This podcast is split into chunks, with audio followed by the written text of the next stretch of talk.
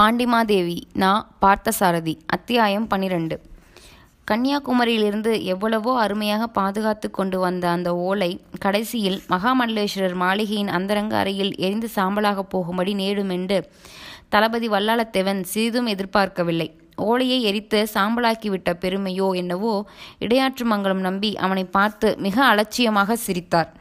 என்ன தளபதி நான் இப்படி திடீரென்று உன்னுடைய அனுமதி இல்லாமலே நீ கொண்டு வந்த ஓலையை அழித்து விட்டேன் என்ற வருத்தமா?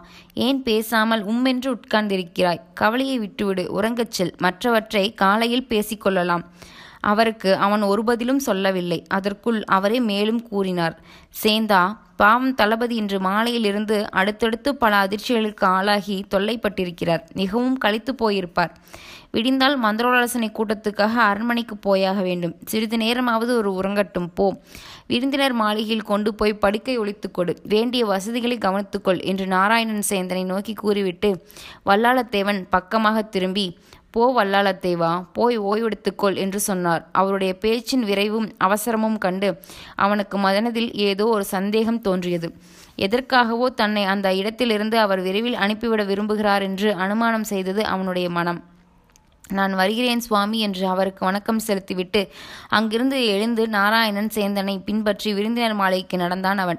விருந்தினர் மாளிகை வசந்த மண்டபத்துக்கு அருகில் இருந்தது. தூக்கம். அது அன்றிரவு மட்டுமல்ல. அதற்கு அப்புறம் பத்து இரவுகளுக்கு தன்னை நெருங்க முடியாத அளவு கவலைகளாலும் ஐயங்களாலும் குழப்பங்களாலும் மண்டை கணத்து பாரமாகி வெடித்துவிடும் போல தோன்றியது தளபதிக்கு. விருந்தினர் மாளிகையில் கொண்டு வந்து விட்டுவிட்டு நாராயணன் சேந்தன் போய்விட்டான். தளபதி வல்லாளத்தேவனை சுற்றி அவனுக்கு துணை இருந்தவை இருளும் தனிமையும் தான் சேர நாட்டு யானை தந்தத்தில் இழைத்துச் செய்த விருந்தினர் மாளிகையின் அழகான கட்டிலில் வெண்ணெய் நுரையை போன்ற பஞ்சனை மெத்தியின் மேல் உறக்கம் வராமல் புரண்டு கொண்டிருந்தான் வல்லாளத்தேவன். மாளிகையின் பின்புறத்துச் சுவரில் பரளியாற்று நீர் அலைகள் மோதும் ஒளி சுவர்கோழிகளின் கொய் என்ற ரீங்காரம் இவற்றைத் தவிர எங்கும் நிசப்தம் சூழ்ந்திருந்தது. அவன் கட்டிலில் புரண்டதைப் போலவே அவன் மனதிலும் பல பல எண்ணங்கள் புரண்டு கொண்டிருந்தன. எவ்வளவு அரும்பாடுபட்டு ஒட்டர்களிடமிருந்து நாம் அந்த ரகசிய ஓலையை கைப்பற்றினோம். அதனுள் அடங்கியிருந்த செய்திதான் எவ்வளவு முக்கியமானது. பார்க்க போனால் எவ்வளவு பயங்கரமானது. நமது திடமான உள்ளத்தின் நம்பிக்கையே எரிப்பது போல் அல்லவா மகாமண்டலேஸ்வரர் அந்த ஓடையை எரித்து விட்டார் அவருக்கு எவ்வளவு நெஞ்சுரம். ஒருவேளை அவரே வடதிசை பேரரசர்களுக்கு உள்கையைப் போல் இருந்து கொண்டு சதி செய்கிறாரோ? அதனால்தான் அந்த ஓலையை மகாராணியாரோ கூற்றத் தலைவர்களோ பார்க்கக்கூடாதென்று எரித்து விட்டாரோ மகாமண்டலேஸ்வரை பற்றி தென்பாண்டி நாட்டு தளபதி பதவியை ஏற்றுக்கொண்ட நாளிலிருந்து அவனுடைய மனதில் தோன்றியிராத சந்தேகங்கள் எல்லாம் இப்போது ஒன்றன் பின் ஒன்றாக தோன்றின. எதையெதையோ நினைத்து கொண்டு படுக்கில் தவித்து கொண்டு கிடந்தவன் குபீர் என்று வாரி சுருட்டி கொள்ளி துள்ளி எழுந்தான். அந்த மாளிகையின் இருட்டில் அவனுடைய செவிகள் எந்த ஒளியையோ கூர்ந்து கேட்பதற்கு முயன்றன. அவன் உடலில் நடுக்கமும் ரோமச்சலிப்பும் உண்டாயின. உற்று கேட்டான் இதுவரை இயற்கையாக கேட்ட பரளியாற்று தண்ணீர் பாயும் ஓசையோ? சில வண்டுகளின் சப்தமோ அல்ல அது அவனுடைய கட்டிலுக்கு அடியில் த தளத்தின் மேல் யாரோ திடும் திடுமென்று கால் வைத்து நடப்பது போல கேட்டது. மாளிகைக்கு வெளியோ நில ஒளி இரவை பகலாக்கி கொண்டிருந்தாலும் உள்ளே இருட்டாகத்தான் இருந்தது. சாளரங்களெல்லாம் சுவரில் மிக உயரத்தில் இருந்ததனால் உள்ளே ஒளியை தர முடியவில்லை. அந்த அகால வேளையில் இருட்டில் அப்படிப்பட்ட ஓசையை கேட்டபோது தன் படுக்கைக்கு எதிரே நிற்கும் பெரிய வடிவுடன் கூடிய தூண்கள் எல்லாம் கருநெடும் பூதங்களாக மாறி கால் பெற்று மெதுவாக நடப்பன போல ஒரு பயங்கர பிரம்மை உண்டாயிற்று அவனுக்கு.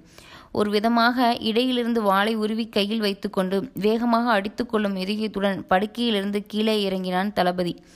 தயங்கி தயங்கி அடியெடுத்து வைத்தான். அந்த ஒளி மெல்ல மெல்ல தேய்ந்து மங்கியது. படுக்கையின் கீழே கெட்ட ஒளி இப்போது மேற்கு நோக்கி சொல்வது போல் திசை மாறியது. அந்த ஒளி கேட்ட இடங்களிலெல்லாம் விருந்திர மாளிகையின் தரையே அதிர்வது போல் ஒருவரை ஒருவகை சலனம் உண்டாயிற்று. வல்லாளத்தேவனும் பொறுமை இழக்காமல் இருட்டில் தூண்களிலும் படிகளிலும் மோதி தட்டு தடுமாறி விழுந்து எழுந்து அந்த ஒளியை பின்பற்றிச் சென்றான். மாளிகை முற்றத்தின் கடைசி சுவர் வரை அந்த ஒளியை பின்தொடர முடிந்தது. அப்பால் முற்றத்து கதவை திறந்தபோது கதவு நிலையின் கீழே வாசற்படியை தழுவினார் போல் பரளியாற்று பொங்கி பெருக்கெடுத்து ஓடிக்கொண்டிருந்தது.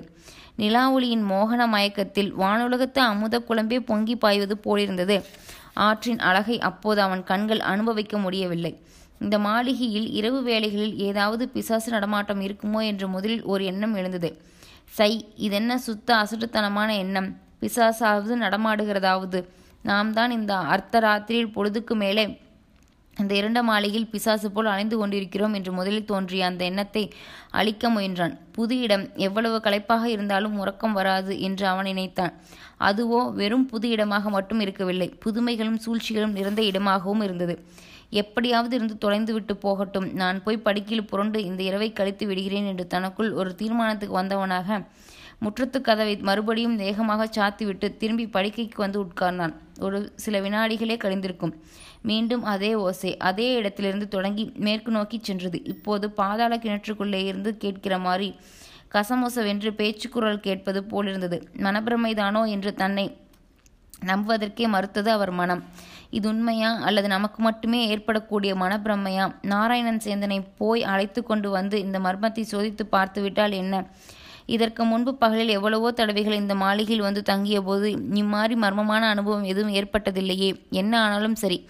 நம்பியும் நம்பாமலும் இப்படி தவிப்பதற்கு நானே எழுந்திருந்து போய் நாராயணன் சேந்தனை கூப்பிட்டு வந்து விடுகிறேனே என்று ஒரு முடிவுக்கு வந்தவனாக விருந்தினர் மாளிகை கட்டிலிருந்து இறங்கி வெளியேறினான் அவன். இருட்டில் நிதானமாக நடந்து மாளிகையின் வாசற்கு வந்து போது ஆச்சரியத்தில் மூழ்கி போனான். எதிரே கையில் தீம்பத் தீபத்துடன் நாராயணன் சேந்தனே அங்கு வந்து கொண்டிருந்தான். இதென்ன விந்தை? நெல் அளவுக்கும் தாலியை விட குட்டையான இந்த மனிதன் ஏதாவது மாயமந்திரம் செய்தவனா? இவனை சந்திக்கப் போனால் இவன் விழித்து கொண்டிருப்பானோ? அல்லது குரட்டை விட்டு ஆரம்பித்திருப்பானோ? என்று சந்தேகப்பட்டு கொண்டே நான் புறப்படுகிறேன். இவனோ நினைப்பதற்கு முன்னால் தானே கையில் சுடர்விடும் விளக்கோடு என் முன்னால் வந்து நிற்கிறானே? இவ்வாறு எண்ணிக்கொண்டு மாளிகையின் வாசலே நின்று விட்டான் வல்லாளத்தேவன். ஆனால் மறுவினாடியே தன் அனுமானம் தவறு என்பது அவனுக்கு புரிந்தது. அவன் ஏமாற்றம் அடைந்தான். அவன் நாராயணன் சேந்தன் வருவதை பார்த்து கொண்டு நின்றானே தவிர வந்து கொண்டிருந்த நாராயணன் சேந்தன் அவன் நின்று கொண்டிருப்பதை கவனித்ததாகவே தெரியவில்லை. நேரே விருந்தினர் மாளிகையை நோக்கித்தான் அவன் வந்து கொண்டிருக்கிறான் என்று வல்லாளத்தேவன் நினைத்தான். ஆனால் மாளிகைக்கு மிக பக்கத்தில் வந்ததும் சட்டென்று வலது பக்கமாக திரும்பி அங்கிருந்து கொடி மண்டபத்துக்குள் நுழைந்து விட்டான் நாராயணன் சேந்தன். ஓ சேந்தா இப்படி கொஞ்சம் வந்துவிட்டு போயேன். சொற்கள் நுனினா வரைக்கும் வந்துவிட்டன. என்ன தோன்றியதோ தான் சொல்ல வந்ததை சொல்லாமல் தளபடி உடனடியாக அடக்கி கொண்டு விட்டான்.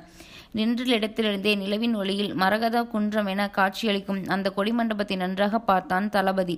அங் அதற்குள்ளிருந்து முரசடிப்பது போல் ஒளி வந்தது. மல்லிகை முல்லை மாதவி ஆகிய கொடிகளை இயற்கையாக அந்த இடத்தில் மரங்களில் படரச் செய்து முற்றத்திலும் பசுங்கொடிகளானதோர் கட்டடம் போலவே காட்சி தருமாறு அமைக்கப்பட்டிருந்தது அது.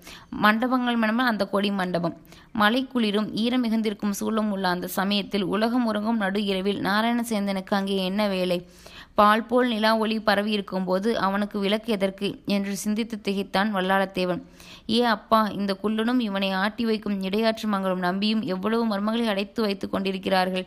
இவைகளை முழுவதும் தெரிந்து கொள்வதற்கு வீரமும் வாளும் ஆள்பலமும் மட்டும் போதாது போலிருக்கிறது.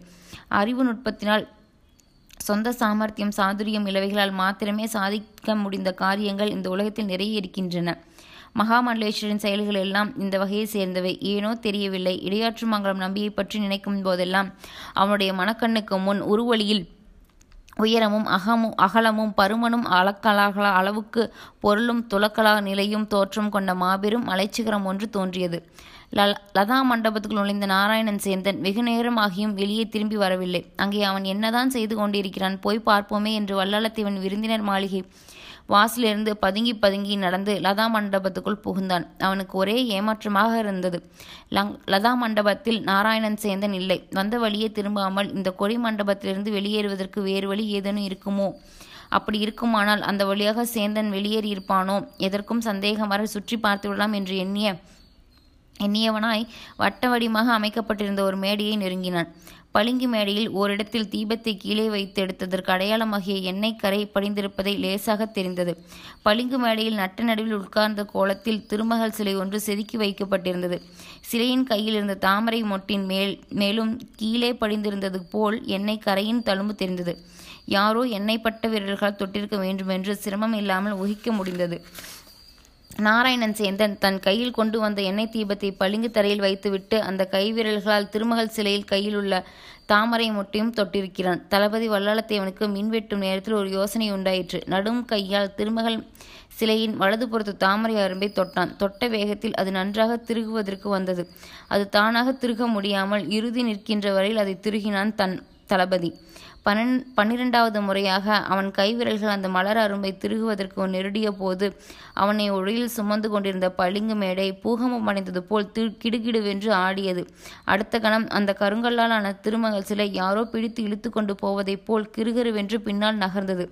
அது இருந்த இடத்தில் நாலு கோல் நீளமும் நாலு கோல் அகலம் உள்ள சதுரமான இடைவெளி ஒன்று ஏற்பட்டது. மிரளும் கண்களால் குனிந்து பார்த்தான் அவன். வரிசையாக படிகள் தெரிந்தன அதற்கப்பால் கருங்கும் என்று ஒரு இருட்டு குகையாக இருந்தது. தன்னை சுற்றிலும் நாலுபுறமும் ஒரு பார்ப்பை பார்வை பார்த்துவிட்டு அந்த சுரங்கத்துக்குள் துணிந்து இறங்கினான் அவன்.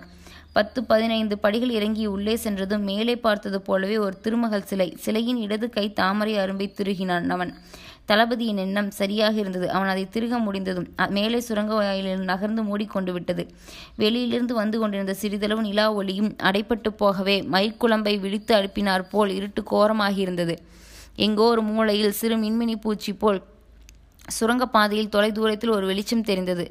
அந்த வெளிச்சம் சிறிது சிறிதாக நகர்ந்து மேலே சென்று கொண்டிருந்ததனால் நாராயண் சேந்தன் தீபம் ஏந்திய கையுடன் முன்னே சென்று கொண்டிருக்கிறான் என்று உயர் உய்த்துணர முடிந்தது. தட்டு தடுமாறி வழியை தடவிக்கொண்டு தளபதி மேலே நடந்தான். சிறிது தூரம் சென்றதும் கீழே பாறையும் மணலுமாக இருந்தன.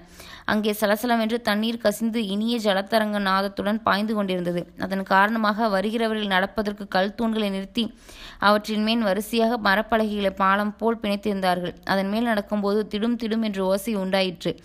அது விருந்தினர் மாளிகையில் தான் படுத்திருந்த பகுதியில் அடியில் இருக்க வேண்டும் என்று வல்லாளத்தேவன் நினைத்தான். தான் படுத்திருந்த இடத்தில் அந்த மாதிரி ஓசை உண்டானதற்கு காரணம் அந்த சமயத்தில் சுரங்கத்துக்குள் யாரோ மரப்பாலத்திலோ யாரோ நடந்து சென்றிருக்கிறார்கள் என்று அவனுக்கு தோன்றியது.